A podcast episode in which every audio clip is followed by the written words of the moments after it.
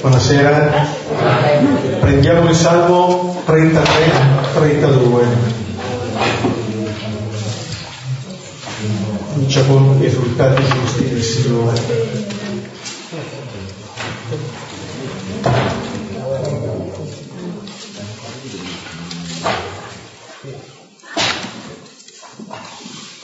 Dobbiamo porre come sempre a cuori alterni, alternandoci ad ogni versetto. Nel nome del Padre, del Figlio e dello Spirito Santo. Esultate giusti nel Signore, ai retti si addice la lode. Lodate il Signore con la ceta, con l'arpa e le corde, a Lui cantate. Cantate al Signore un canto nuovo, suonate la cetra con arte e acclamate poiché reca la parola del Signore e fedele ogni sua opera. Egli ama il diritto e la giustizia, della sua grazia è piena la terra. Dalla parola del Signore furono fatti i cieli, dal soffio della sua bocca ogni loro schiera. Come il notre raccoglie le acque del mare, chiudendo i serri degli abissi. Trema il Signore per tutta la terra, tremano davanti a Lui gli abitanti del mondo. Perché Egli parla e tutto è fatto, comanda e tutto esiste. Il Signore annuncia i segni delle nazioni, rende vani i progetti dei popoli ma il piano del Signore sussiste per sempre, i pensieri del suo cuore per tutte le generazioni. Beata la nazione in cui Dio è il Signore, il popolo che si è scelto come rete. Il Signore guarda dal cielo e egli vede tutti gli uomini. Dal luogo della sua dimora scuota tutti gli abitanti della terra.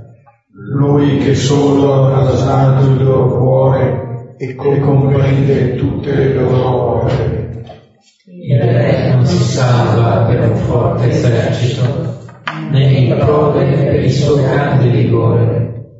Il cavallo non giova per la vittoria, con tutta la sua forza non potrà salvare.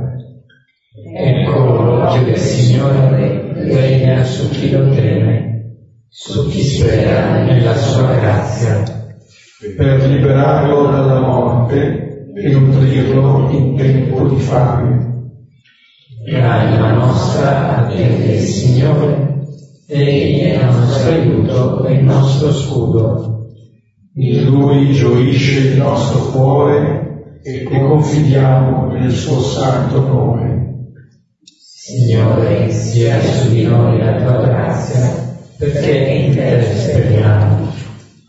Gloria al Padre, al Figlio e allo Spirito Santo, come era nel principio, ora e sempre, nei secoli dei secoli.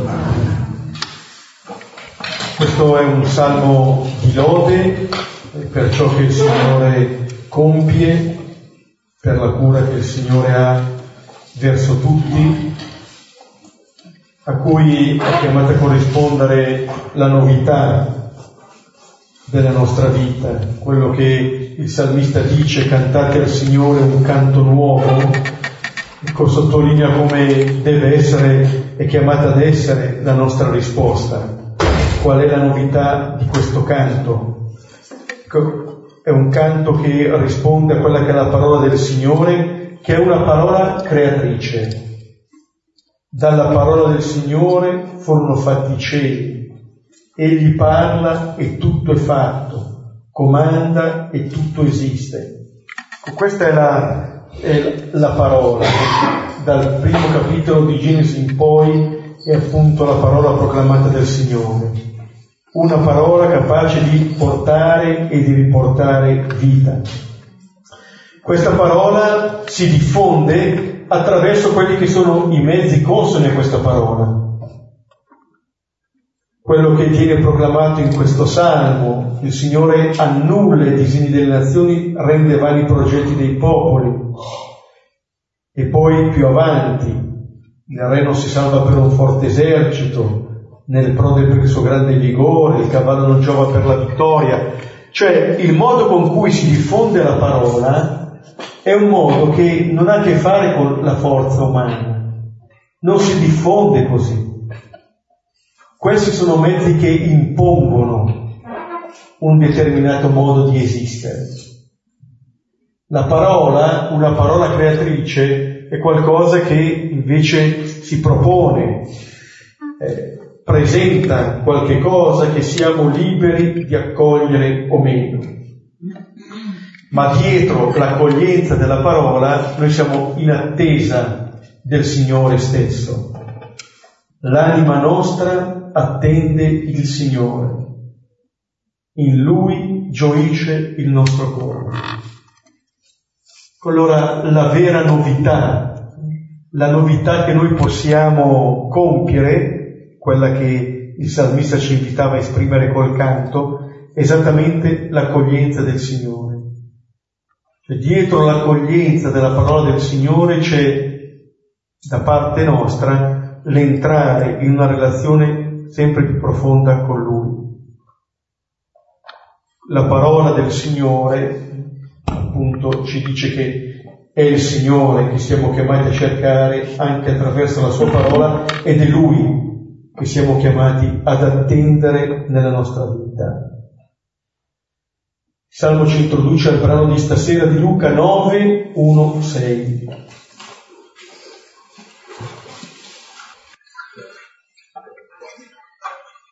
Prima di leggere il brano facciamo un attimo il punto di dove eravamo andati dopo questa pausa di alcune settimane.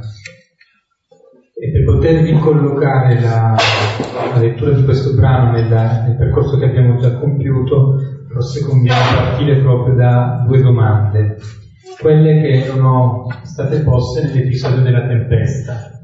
La domanda eh, che Gesù fa ai suoi che sono impauriti, dove è la vostra fede di fronte alla tempesta che si è scatenata e dall'altro lato la domanda dei discepoli chi è dunque costui. Queste due domande sono poste quasi a spartiacqua del capitolo 8 in cui tutta la prima parte era centrata sul tema dell'ascolto. Gesù istruisce i suoi e li invita a prestare un ascolto attento all'ascolto della parola. E sulla parte che viene subito dopo, che è costituita da due grandi, come due pali di un dittico, quello dell'incontro con il Geraseno e quello dell'incontro con Gairo prima e poi l'Emorovissa. E diventano due modi attraverso cui iniziamo ad avere delle risposte su chi è costui, chi è quest'uomo uh, che è capace di uh, far obbedire alla sua parola le acque e le forze della natura. E l'altra domanda, nella persona del Gerasene e nella persona del Gairo e dell'Enorissa, dov'è la vostra fede? Anche lì abbiamo già qualche elemento di risposta. Che cos'è questa fede? di cui parla Gesù. Vediamo poi come questi, questo tema viene poi svolto in questo nel brano di stasera, in cui l'attenzione si porta su questi discepoli che con il Signore erano stati protagonisti del dialogo nella barca. Luca 9, 1, 6. Ora, convocati i dodici, diede loro potenza e potere su tutti i demoni e di curare le malattie.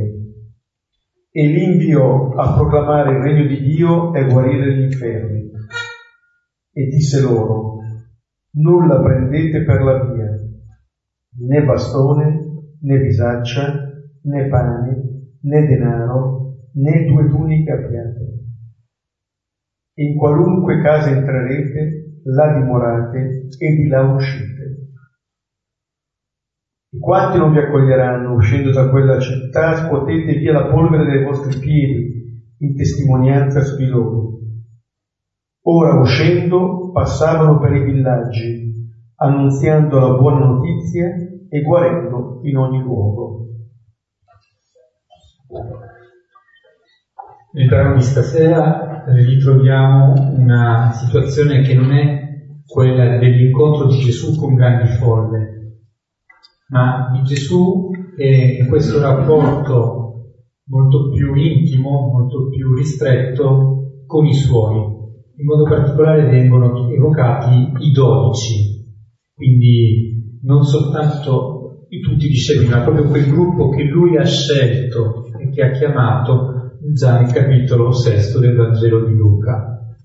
Ed è un, il racconto di un invio, di un invio in missione, un invio a svolgere eh, il compito di annunziare la buona notizia.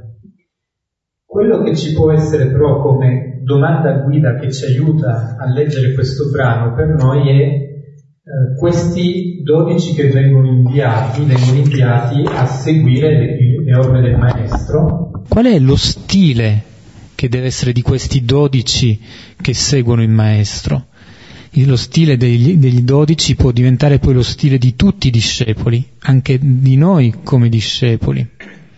E allora ci mettiamo all'ascolto di questo brano e a considerare eh, con più attenzione i singoli versetti, tenendo questa domanda. Questo brano che cosa ci dice del modo in cui Gesù invia e di quello che dà come indicazione a coloro che sono inviati? per poter capire in che modo, in quale maniera si riconosce il discepolo di Gesù. Vediamo allora i primi due versetti. Ora, convocati i dodici, diede loro potenza e potere su tutti i demoni di curare le malattie e li inviò a proclamare il regno di Dio e a guarire gli infermi.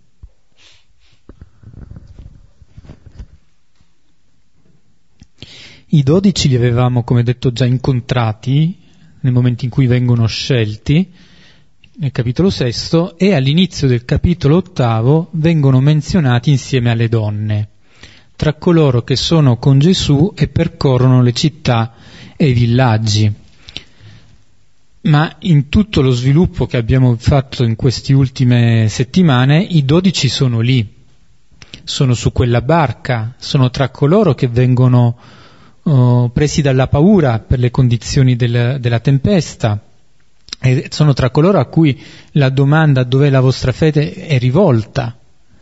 I dodici poi sono quelli che non appaiono, restano sulla barca nell'episodio del Geraseno e alcuni di loro vengono poi invece presi da Gesù per andare con lui a casa di Gairo quindi, pur se eh, menzionati soltanto all'inizio del capitolo, sono sempre là, con questo comportamento che non è però eh, lineare. Vediamo che nella loro condotta ci sono momenti in cui eh, sono presenti appieno, altri in, in cui si manifesta una loro fragilità, una loro difficoltà ad essere con Gesù fino in fondo, a poterli seguire, a poterlo seguire. E allora il fatto che il versetto, il primo versetto del capitolo nono inizi con questo convocati, convocati i dodici. Convocare significa chiamare a sé, farli venire verso di lui. Convocare significa interrompere quella che può essere una dinamica di dispersione, una dinamica per cui ciascuno gira sulla propria orbita invece che essere rivolto al Signore e probabilmente anche in orbite che potrebbero essere l'una in contrasto con quella dell'altro, dell'altro apostolo. Convocati dodici. L'inizio di questo brano, che è un brano che come vi dicevo prima è un brano di invio di missione, è quello di essere ricentrati su Gesù ricentrati insieme, in una dimensione che non è soltanto individuale, personale, è anche in una dimensione di comunità, di chiesa, convocati i dodici, quindi non i singoli, ma i dodici in quanto gruppo, in quanto comunità. Questo è importante da, da mettere in evidenza.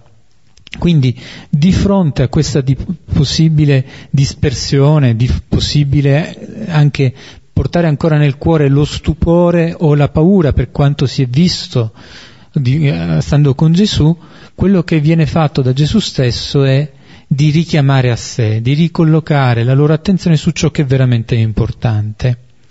Ma non li convoca soltanto, ma dà loro anche qualcosa. Sono convocati per ricevere un dono. Ogni chiamata è anche una chiamata a ricevere qualcosa. Quindi è vero che sono poi inviati, ma questo invio viene preceduto da questi due passi, dall'essere chiamato e dal dono che viene dato.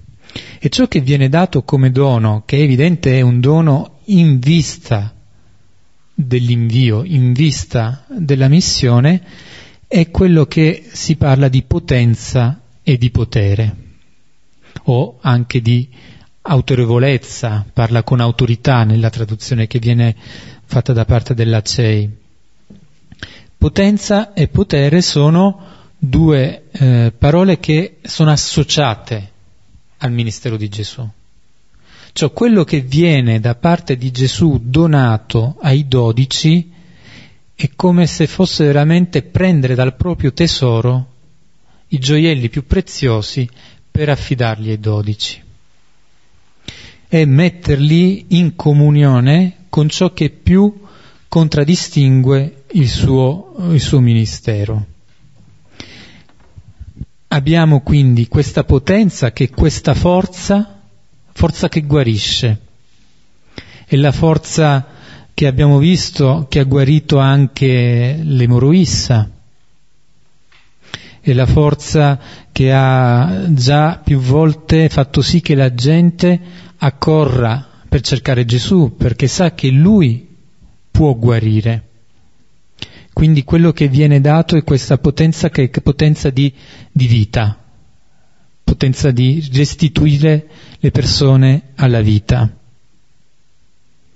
E dall'altro lato questo del potere su, sui demoni, questa autorità che permette di sconfiggere il male, di vincere ciò che nella, nel cuore dell'uomo è una catena che lo allontana dal bene, che lo rinchiude, quelle catene che legavano già il Geraseno. Quindi viene dato ai dodici questo compito, che è compito di poter sanare, restituire la vita e liberare. Questo è ciò che fa Gesù annunciando il regno, e annunciare il regno significa quindi in questo senso annunciare una liberazione da tutte quelle forze che ci tengono schiavi.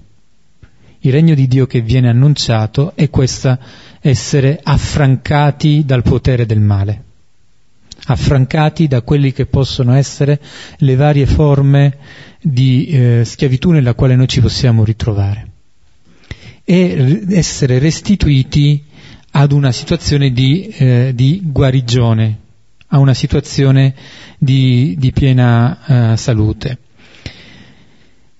Ora, questi poteri e questa autorità vengono da parte di Gesù dati ai dodici perché possono essere inviati, inviati a compiere questa missione, però a sua volta eh, Gesù stesso ha ricevuto questo l'ha ricevuto dal Padre. Quindi c'è una uh, partecipazione che Gesù rende possibile in capo ai dodici di quello che è il mistero di comunione che lo unisce al Padre. Ci troviamo quindi in questo senso in una comunione che viene realizzata tra Gesù e i dodici, tra Gesù che poi i dodici sono immagine della Chiesa di questa più profonda comunione che è la comunione di Dio stesso, l'essere resi partecipi di quella che è la missione, che è anche la missione eh, di Gesù che diventa la missione di nostra, la missione di tutti noi. Abbiamo quindi un inizio che è eh, assolutamente solenne, un inizio che dice la grande fiducia di Gesù nei confronti di questi dodici, che possono aver avuto paura, che sono stati presi, diciamo, alla sorpresa da questa domanda dov'è la vostra fede? Eppure, e sono proprio questi uomini a cui Gesù affida, come vi dicevo prima, il proprio tesoro più grande, lo condivide con loro. Quindi iniziamo questa, alla domanda con quale stile essere discepoli, con quale stile essere eh, parte di questa missione che il Signore ci vuole affidare, riconoscendo oh, questi tre momenti dell'essere chiamati con Lui, del dono grande che ci fa e di un invio che significa fiducia nei nostri confronti. E questo costituisce la base di partenza. Sottolineo solo alcune cose eh, già dette, appunto che la prima è che la vocazione è sempre una convocazione, non veniamo chiamati mai da soli, veniamo chiamati con altri. E il fatto che vengano convocati i dodici eh, è come se appunto le, venisse convocata tutta la Chiesa, tutto un popolo, il richiamo appunto alle, alle dodici tribù di, dei figli di Israele, dodici tribù di, di Giacobbe.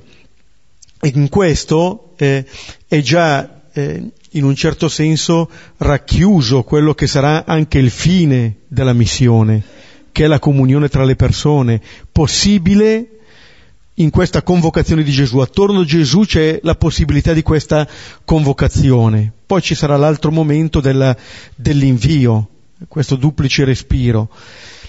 Quello che ehm, eh, sottolineava eh, Giuseppe, il dono che viene offerto da parte del Signore e che è nella logica di tutti i doni del Signore, cioè il dono che i dodici ricevono è per una condivisione. Il dono che il Signore fa non è mai per il privilegio di qualcuno. Non è che il Signore dona qual- qualcosa a qualcuno per quel, perché quello si faccia bello che so io, ma perché quel dono venga poi condiviso nella stessa logica. Allora il, la, il potere di guarire gli infermi, la, il potere di guarire il male, è quello che, per esempio, in 5.24 si diceva perché sappiate che il figlio dell'uomo ha il potere sulla terra di rimettere i peccati. Questa è la potenza del Signore, questa è l'autorità del Signore. Come dire, questo dono che vi faccio, cioè di convocarvi qui in dodici come un solo popolo, bene, abbiamo la possibilità di mantenerlo attraverso questa potenza che vi do, che è quella del perdono. Questo è il modo con cui noi potremo sconfiggere il male, adottando una logica opposta. Il male lo si sconfigge così, fermandolo e non restituendolo. E appunto questa è la, eh, è la possibilità che viene data a questi, eh, a questi dodici che poi vengono inviati. A questo punto non sono ancora perfetti, chissà mai se lo saranno, ma Gesù li invia, ma anche perché loro non hanno qualcosa di sé da proclamare, non portano loro stessi, stanno portando il dono che qualcun altro ha affidato nelle loro mani. E allora vediamo il versetto terzo, e disse loro, nulla prendete per la via, né bastone, né bisaccia, né pane, né denaro, né due tuniche abbiate. E l'invio si accompagna da, con un delle parole di Gesù, con alcune indicazioni. Intanto c'è questo riferimento a, alla via, al cammino, alla via. E i primi tempi, prima che i cristiani ricevessero tale nome, come ci è ricordato dagli atti, ad Antiochia, venivano chiamati come i seguaci della via, del cammino. E quindi questo riferimento alla via eh, ci associa immediatamente, ci fa questo legame immediato con l'essere un seguace di Gesù. e questa dimensione dell'essere seguace di un maestro che è un maestro itinerante, di un maestro che non attende che gli altri vadano da lui, ma è lui che si reca a visitare le persone, anche quando, come nel caso dei Geraseni, rischia di ritrovarsi ad un'accoglienza ostile in cui soltanto uno va e quest'uno sappiamo bene chi è. Quindi già in questo, in questo per la via dice già qualcosa di che tipo di discepoli stiamo parlando. Ma viene aggiunto anche qualcos'altro. Viene aggiunto di non prendere, non prendere con sé una serie di cose che vengono elencate. Bastone, bisaccia, pane, denaro e una tunica, quella sì si può prendere, due no, una giusta, soltanto una tunica. Bastone, il bastone è utile per chi cammina, soprattutto in quei tempi, un punto d'appoggio, ma anche uno strumento per difendersi, perché potrebbero esserci incontri non piacevoli durante il cammino. E bisaccia, pane, ciò che è necessario per potersi nutrire, per avere le forze per poter affrontare il cammino. Il denaro non c'è bisogno neanche di, di spiegare, capiamo bene quale può essere l'utilità di avere con sé il denaro. Ebbene, tutte queste cose il Signore dice no, non prendetele. E questi sono poi, potremmo definirli così, il kit minimo del pellegrino del tempo che andava a Gerusalemme. Cioè chi si metteva in viaggio senza voler neanche strafare, però queste cose le prendeva con sé. Il Signore sta dicendo qualcosa che è molto forte perché dice anche ciò che chi si mette in cammino ordinariamente pensa a provvedere per sé, voi no, non lo fate. E allora questo cosa fa dire? Il bastone, la bisaccia, il denaro sono tutti strumenti che mi aiutano nel momento in cui sono in cammino a far fronte a dei bisogni e a delle necessità. Avere con sé un po' di denaro mi dice che se c'è un imprevisto ho comunque qualche mezzo per poter farvi fronte. Eh, non avere il denaro significa e beh, mi affido. Significa che non potrò fare aff- leva su altri strumenti, su altre garanzie. Quando come novizi gesuiti facciamo l'esperimento del pellegrinaggio, che consiste nel recarsi ad una meta che viene indicata dal Padre Maestro, camminando a piedi senza poter prendere passaggi di auto, lo facciamo senza denaro. Camminare non potendo far affidamento su quella minima sicurezza che ti dà il dire ho bisogno di una medicina in un certo momento per le vesciche del piede e vado a comprarmela in farmacia. No. È un modo completamente diverso di vivere il cammino. Ma che cosa significa questa indicazione che viene data a questi dodici che sono inviati? che il messaggio che loro affidato è ciò che conta. E ciò che veramente conta è l'essenziale è questo. Perché questo messaggio possa essere annunciato, possa raggiungere i destinatari, ciò che conta è che sia la loro persona a portarlo e non tutti i vari mezzi che posso procurarmi e che mi assicurino di arrivare alla meta. Il messaggio non partirebbe se i dodici non si mettono in cammino. Potrebbero avere tutti gli strumenti che vogliamo, il JPEG più il GPS più all'ultima moda, ma se il discepolo non si mette in cammino, il messaggio resta inascoltato. Quindi ciò che conta non sono tutti questi strumenti che possono rassicurarmi e portarmi anche ad accomodarmi, a cercare altrove mia, il mio ancoraggio.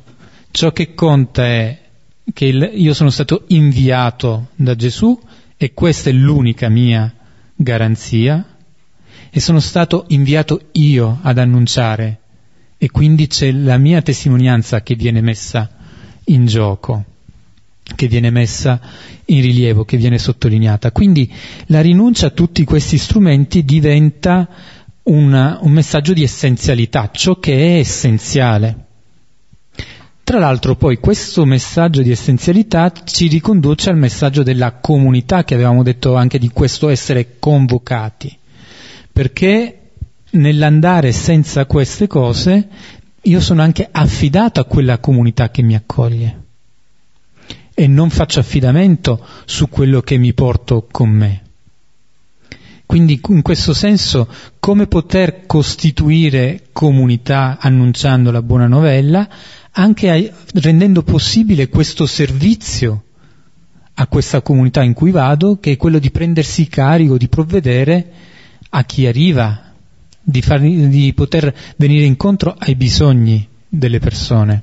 Quindi c'è nella rinuncia dei beni eh, che possono essere fonti di sicurezza nel cammino tanti aspetti. Un'essenzialità che si concentra sull'annuncio del Vangelo, che fa capire che ciò che conta non sono i mezzi che mi porto con me, ma il fatto che io questo annuncio lo sto dando in prima persona, l'affidamento al Signore e la fiducia anche in quella comunità che mi accoglierà. È una radicale depossessione di tante cose. Io mi spossesso di tante cose per affidarmi unicamente al Signore. È anche una ricerca di una logica che non è quella dei grandi numeri, non è la logica della faccio la pianificazione di marketing per poter raggiungere al meglio il mio risultato, non per dire che non sia una cosa utile, importante, saper organizzare, saper prevedere, Basta che non uccidiamo con questo lo spirito, perché a furia di pianificare rischiamo di dimenticare che c'è l'azione dello spirito che è all'origine dell'annuncio. Quindi, senza voler demonizzare tutti gli strumenti che, che possiamo utilizzare, che questi strumenti non diventino dei modi per dimenticarci quello che è ciò che conta veramente, che è l'annuncio, che è l'annuncio dello spirito. Poi tra l'altro è una cosa interessante vedere come questi elementi, il bastone, la bisaccia, le tuniche, ritornano anche nel capitolo 3, quando al Battista gli chiedevano che cosa dobbiamo fare per vivere secondo quello che tu ci stai insegnando. E il Battista gli diceva di eh, condividere quello che loro hanno con altri, o se erano pubblicani, di non rubare, di non prendere il di più, se erano soldati, di non esercitare i loro poteri con una forma di violenza, di abuso. Allora, nella predicazione del Battista erano delle indicazioni date per poter vivere secondo giustizia, secondo solidarietà, secondo equità, per poter vivere quindi in un modo tale che non venissero calpestati gli altri. Nella consegna che dà eh, Gesù eh, questo viene ancora una volta ribadito, nel senso che non, av- non avere con sé queste cose che sono più diventa un modo per potersi aprire alla, all'incontro di chi man mano incrocerà la mia via nei vari luoghi che attraverso. Quindi le, questo è lo stile che Gesù ci indica dell'essere discepoli.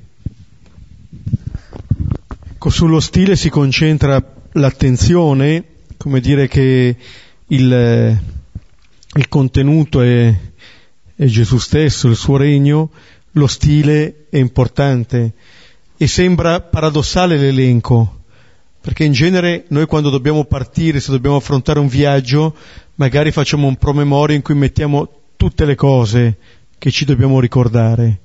Qui l'unico elenco delle cose che a cui dobbiamo rinunciare. Eh?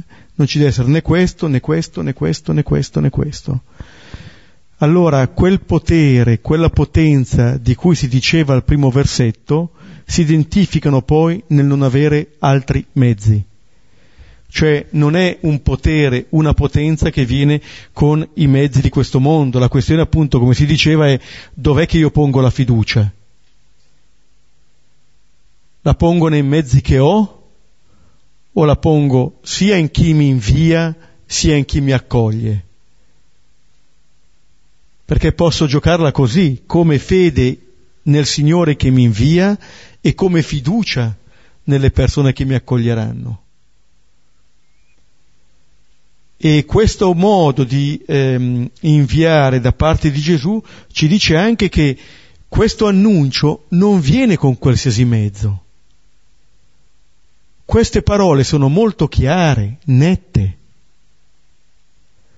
Non è che questo annuncio che il regno viene con chissà quali mezzi, altrimenti torniamo al capitolo quarto, alle tentazioni, e vedere, là si diceva se sei figlio di Dio, Qua diciamo se vuoi mettere il regno di Dio, allora accetta che venga con questa logica qui, che è ancora una logica molto umana, in cui traspare la mancanza di fede nel Signore.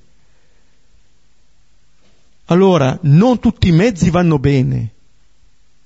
In questo, le, queste parole, anche questo elenco, è molto netto.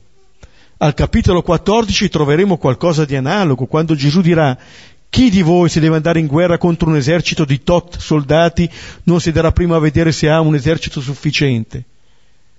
Chi di voi se vuole costruire una torre non siederà a vedere se ha i mezzi sufficienti per costruirla? Così chiunque di voi non rinuncia a tutti i suoi averi non può essere mio discepolo. Quando tira le conclusioni inverte la logica. Non se hai delle cose, ma se sei disposto a rinunciare alle cose che pensi di avere e a mettere la tua fiducia solamente nel Signore.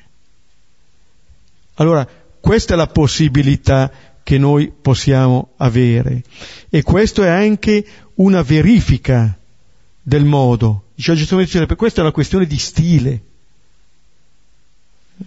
E su questo sembra che eh, appunto i dodici vengano inviati in maniera molto chiara ciò su cui devono confidare. Fondamentalmente è colui che li invia. Non hanno altra origine, altra motivazione, se non la fiducia in colui che li invia. Vediamo i versetti 4-5. E in qualunque casa entrerete, là dimorate e di là uscite. E quanti non vi accoglieranno, uscendo da quella città, scuotete via la polvere dai vostri piedi in testimonianza su di loro.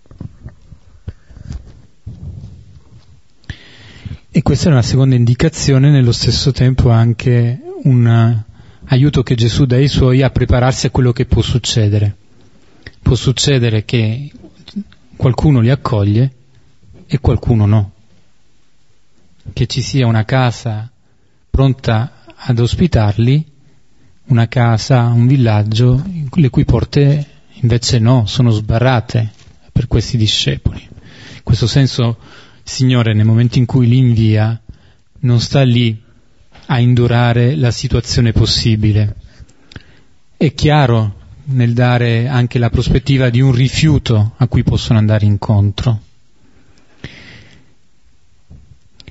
I discepoli, i dodici, come Gesù, però in questo senso non aspettano di essere loro oggetto della meta del cammino degli altri, ma sono loro ad andare. Andranno e busseranno in una casa e chiederanno di essere accolti e da questa casa usciranno per andare a, a cercare altri. Avevamo visto, nel momento, sempre nel capitolo 8, che Gesù quando parlava del suo, del suo insegnamento lo paragonava a quello di una lampada che viene messa in una casa perché gli altri possano entrarvi. Ebbene, è come se questi dodici stiano portando la lampada in questa casa. Non c'era già, ma gliela portano. Sono loro che portano la parola, sono loro che portano la luce all'interno di questa casa che poi può diventare luogo di riferimento per altri. E sappiamo che i cristiani nei primi tempi si ritrovavano in casa. Quindi questa casa parla ancora di una dimensione di comunità, di comunità molto forte, molto bella. E dietro questo modo di fare di Gesù che viene trasmesso ai suoi, viene anche cambiato quello che è la percezione di qual è il luogo santo, qual è il luogo sacro perché non è il Tempio a Gerusalemme dove tutti devono pellegrinare, perché in questo caso sono gli inviati del Signore che si fanno pellegrini per raggiungere ciascuno nella propria casa. Quale diventa allora il luogo santo? È il luogo in cui questa parola è accolta. E questo luogo può essere la casa di chiunque. Apra la propria porta, apre il proprio cuore. E diventa questo luogo santo a sua volta una lampada che attrae gli altri, una lampada mobile, se si tratta di una persona, di una lampada che può circolare, passare per continuare a raggiungere sempre più persone. In questo c'è anche il luogo che noi oggi usiamo come luogo di celebrazione, la Chiesa, dice anche questo cambio di prospettiva perché non è un, uh, come il Tempio di Gerusalemme dove entra soltanto il sacerdote, ma vi entrano tutti per celebrare. Ed è una casa in un formato diverso. Quindi c'è questo, noi lo ritroviamo ancora nel modo in cui noi concepiamo i, i luoghi del nostro, della nostra fede, i luoghi dove ci raduniamo. Quindi la prima cosa forte e importante di, questo, in questa indicazione è proprio riconoscere come gli apostoli che sono inviati portano questa luce della parola nelle case. E poi c'è la possibilità però che qualcuno chiuda la porta e il fatto che viene detto allora scuotete via la polvere dai vostri piedi in testimonianza su di loro è, è come dire questo è il gesto estremo d'amore, non è un gesto di condanna, ma far vedere questo gesto come per dire svegliatevi. Avete rifiutato, ma non vado via senza fare un ultimo tentativo per invitarvi a scuotervi, a ritornare davanti a questa scelta e fare eventualmente una scelta differente. La logica del Signore è sempre quella, noi possiamo chiudere la porta, possiamo non aprire la nostra porta. Il Signore però stava sempre lì a bussare. E questo scuotere i sandali può essere come anche un bussare con un po' più di forza a questa porta. Di fronte a un gesto che è di chiusura, un gesto più forte, ma che vuole avere l'unico intento di svegliare, risvegliare quello che nei cuori è sopito. Un'ultima cosa sul fatto che il Signore dice di eh, là dimorate, state in quella casa che vi ha accolto, non andate a cercare altri luoghi dove stare, non fate come quelli che eh, sono sempre scontenti del presente e vanno a cercare qualcosa di meglio, cercare la soluzione migliore. E quello è essere veramente irrequieti, incapaci di sostare, di vivere, sempre protesi verso qualcos'altro, da essere così però disattenti a quello che sta succedendo. Agli apostoli è detto, siete entrati in una casa perché vi hanno accolto stateci, vivete quello che succede in quella casa. Non iniziate a pensare che cosa devo fare quando passerò nell'altra, eh, nell'altro villaggio, nell'altra casa. Non stare a guardare quello che è la casa del vicino, come quando sto parlando con qualcuno, la mia testa sta già correndo alla telefonata che devo fare.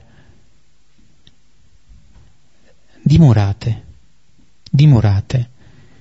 Lo dice ai discepoli che sono stati inviati, lo dice anche a noi che facciamo spesso fatica a vivere il presente perché tendiamo a guardare il passato con nostalgia o con sofferenza o a rivolgere le nostre attese verso il futuro e questo molte volte ci, de- ci, ci crea un'angoscia e perdiamo il presente.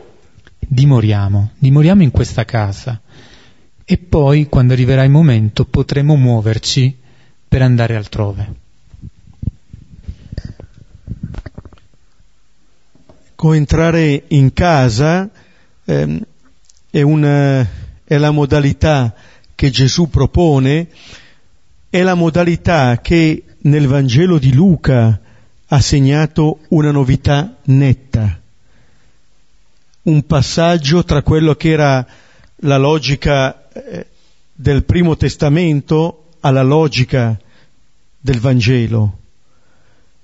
Nel, eh, al capitolo primo, quando c'è l'annunzio, l'annunzio di, della nascita di Giovanni Battista a Zaccaria, dice Luca al versetto 9 che a Zaccaria toccò in sorte di entrare nel Tempio per fare l'offerta.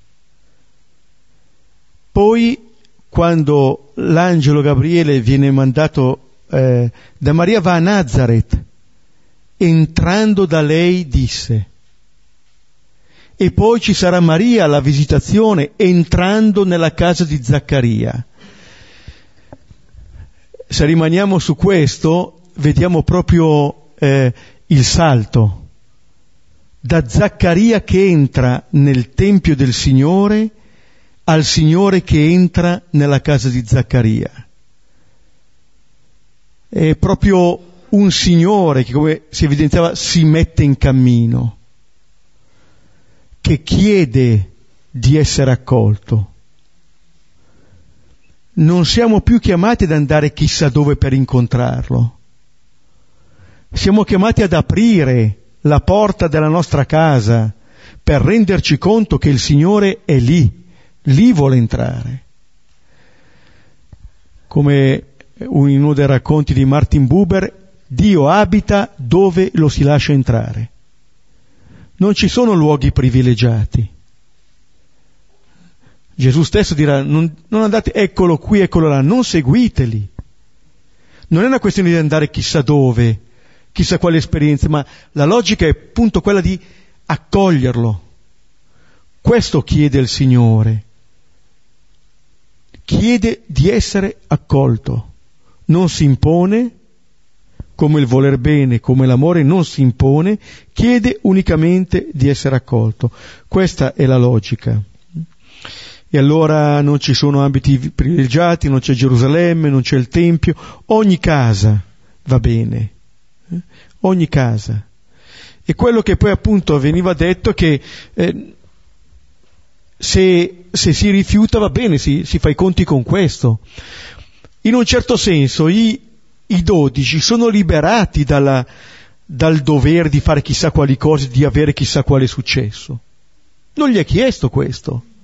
Gli è chiesto solamente di portare questo annuncio, non di avere successo nella predicazione e di portare questo Signore, questa luce nelle case.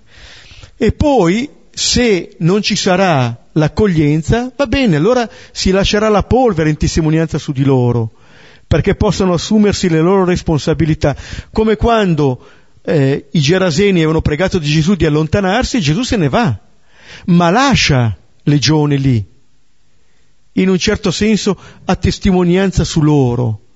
Lascia ancora una possibilità, come dire, avete rifiutato, vi lascio ancora qualche cosa, perché anche questo rifiuto possa mutare, se lo volete. Vi lascio questo testimone che potete accogliere. Allora anche lì, come dire, nessuna rabbia, nessun rancore, nessuna collera altrimenti si ricadrebbe ancora nell'usare degli strumenti che non sono consoni al regno che viene. Versetto 6. Ora uscendo passavano per i villaggi, annunziando la buona notizia e guarendo in ogni luogo. Cosa ci dice quest'ultimo versetto? Beh, ci dice intanto che gli apostoli escono, passano per diversi villaggi, annunziano e guariscono. Fanno, quel, fanno quello che Gesù gli ha detto. Il che sembra forse anche scontato, ma così scontato non è. Cioè, bisogna riconoscere questa uh, docilità dei dodici all'invio ricevuto, questa loro capacità nei limiti che ciascuno di noi ha e che avevano anche loro, questa capacità di rispondere e corrispondere alla chiamata che avevano avuto all'invio che gli era stato fatto. Lo fanno uscendo. Uscendo significa anche accettando questo essere separati da Gesù, allontanarsi da Gesù per poter fare la missione che gli è stata affidata. Contro una prospettiva che potrebbe essere quella di non volermi staccare da chi è la fonte della mia vita, il mio amore, la mia roccia, e per cui io dovrei starci sempre attaccato, quello che noi vediamo qua è un messaggio in cui la vera unione e comunione non si realizza perché stiamo sempre insieme, ma perché siamo in sintonia sulle cose fondamentali per cui gli apostoli possono essere anche lontano fisicamente da Gesù e essere profondamente in comunione con Lui e agire come Lui, col suo stile, perché non c'è questa logica uh, infantile di identificazione che presuppone di stare attaccati, ma c'è una vivere da adulti che permette di poter essere in sintonia, in comunione, sapendo vivere le giuste, le, le giuste distanze. In questo senso forse l'invio da parte di Gesù è anche un passaggio all'età adulta per questi discepoli, che escono in qualche modo dalla chioccia che è Gesù stesso. È un po' come qualche giorno fa un confratello in comunità raccontava di aver visto mentre si trovava in Cile per il, suo terzo anno, di aver avuto la fortuna di vedere un'aquila che insegnava agli aquilotti a volare. Che significa che l'aquila li prendeva sulle sue ali e a un certo punto però li lasciava e poi li riprendeva. Però per imparare doveva, farci, doveva esserci questo distacco. Quindi in questo il Vangelo ci indica anche come essere discepoli, che non significa essere appiccicati, carta carbone con Gesù, copia conforme. L'essere discepoli al suo modo significa essere capaci anche di vivere in questa sintonia che non è un voler restare in modo infantile uniti lì e se possono annunziare la buona notizia e guarire, è perché evidentemente non stanno replicando come se fossero delle copie, ma hanno saputo accogliere e ritradurre nella loro vita in modo personale quell'annuncio di vita che è Gesù stesso, partendo dalla loro esperienza, da quello che hanno ricevuto sono capaci poi di ridirlo e ridonarlo ad altri. Quindi questo stile che lo stile dei discepoli è uno stile che è ripreso da quello di Gesù con la capacità però eh, di trovare in questo proprio, oh, la propria autonomia, autonomia non nel senso che faccio i fatti miei, ma autonomia che nel senso che riesco ad avere un rapporto maturo con la, con la fede, che non è una fede più bambina. E questo permette a loro di poter andare in ogni luogo In ogni luogo significa anche a confrontarsi con situazioni che forse non erano neanche state preventivate, che abbraccia qualsiasi tipo di situazione e di realtà. Dice anche che questo messaggio che loro annunciano non ha confini, non può averne confini. E che se sono stati coinvolti nell'annuncio è proprio perché questo annuncio deve raggiungere ogni luogo. In ogni luogo portare questo annuncio, portare queste guarigioni, la potenza e il potere che Gesù dona ai dodici appunto perché possano riportare vita ovunque giungano. Questa è la finalità, non è tanto il far proseliti, ma portare questa vita ovunque questi dodici vadano. Allora, da un lato, la guarigione dice il ritornare nell'integrità della persona, ma la vittoria sul male dice di tornare nell'integrità della comunità. Vincere la malattia, vincere il male, significa riportare vita. Ecco, dietro l'invio dei dodici c'è il desiderio da parte del Signore che la sua creazione raggiunga ogni realtà. Torniamo al salmo da cui siamo partiti. Eh, la parola che comanda e tutto esiste questa parola creatrice, questa che sono chiamati a portare, una parola che possa creare e ricreare vita laddove questa parola giunge, appunto senza escludere nessun luogo. Ci possiamo fermare qui, rivedere il testo e condividere.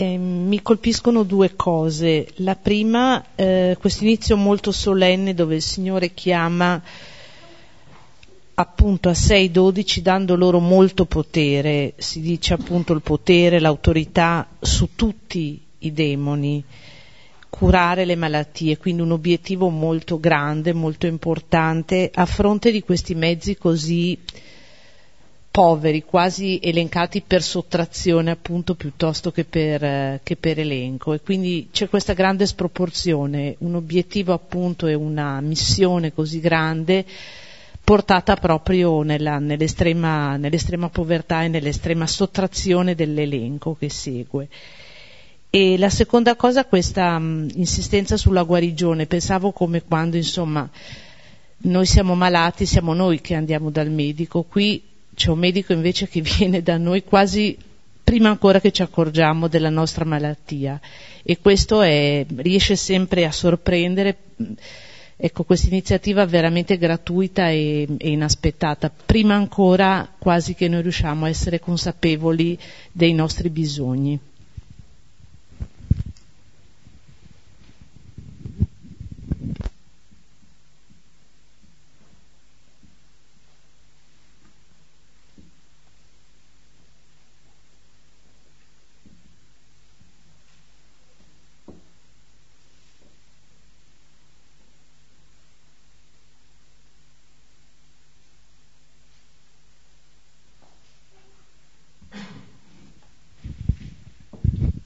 E il passaggio del non prendete nulla mi fa venire in mente quello che spesso diceva Silvano, no? che chi ha da quello che ha e chi non ha da se stesso. E però pensando a questa dinamica che poi non viene messa, cioè viene messa giù dura, non prendete nulla, non vedete di... E, e dall'altra parte mi viene in mente che in realtà noi siamo abituati eh, a ragionare in un'ottica di comunque di sussistenza, di sopravvivenza, quindi paradossalmente al di là della dignità del lavoro, l'idea è eh, mi mantengo, quindi passo la maggior parte del mio tempo a, a, diciamo, a permettermi di avere degli strumenti e, e, se, e, ovvia, e, sentire comunque questa nettezza nel dire che questi strumenti probabilmente fra, costruiranno un muro tra te e l'altra persona o impediranno a te di essere accolto dall'altro è un po', un po inquietante. Ecco.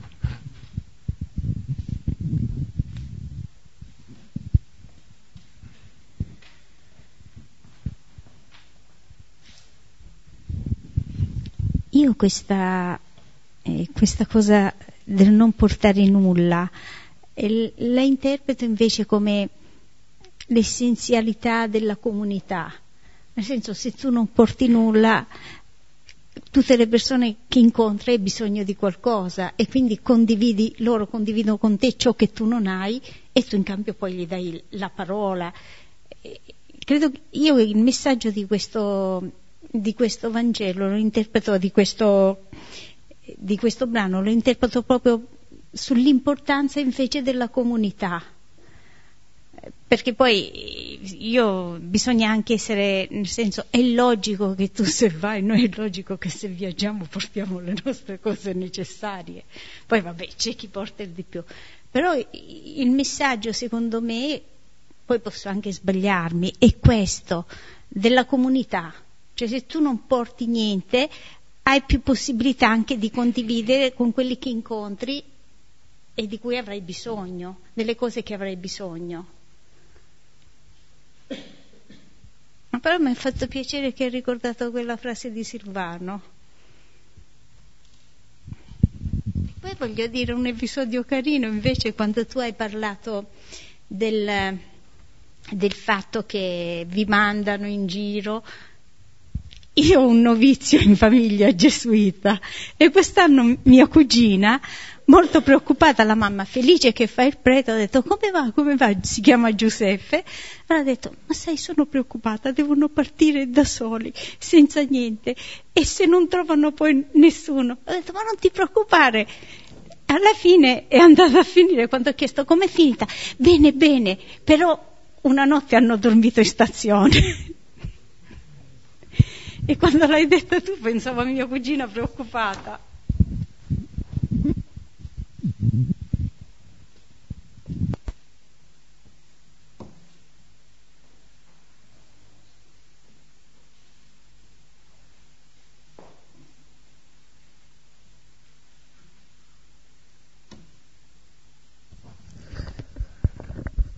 Bene, concludiamo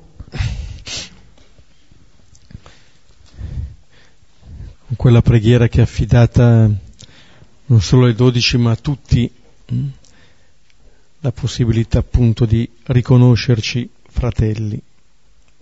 Padre nostro, che sei nei cieli, sia santificato il tuo nome, venga il tuo regno, sia fatta la tua volontà, come in cielo così in terra.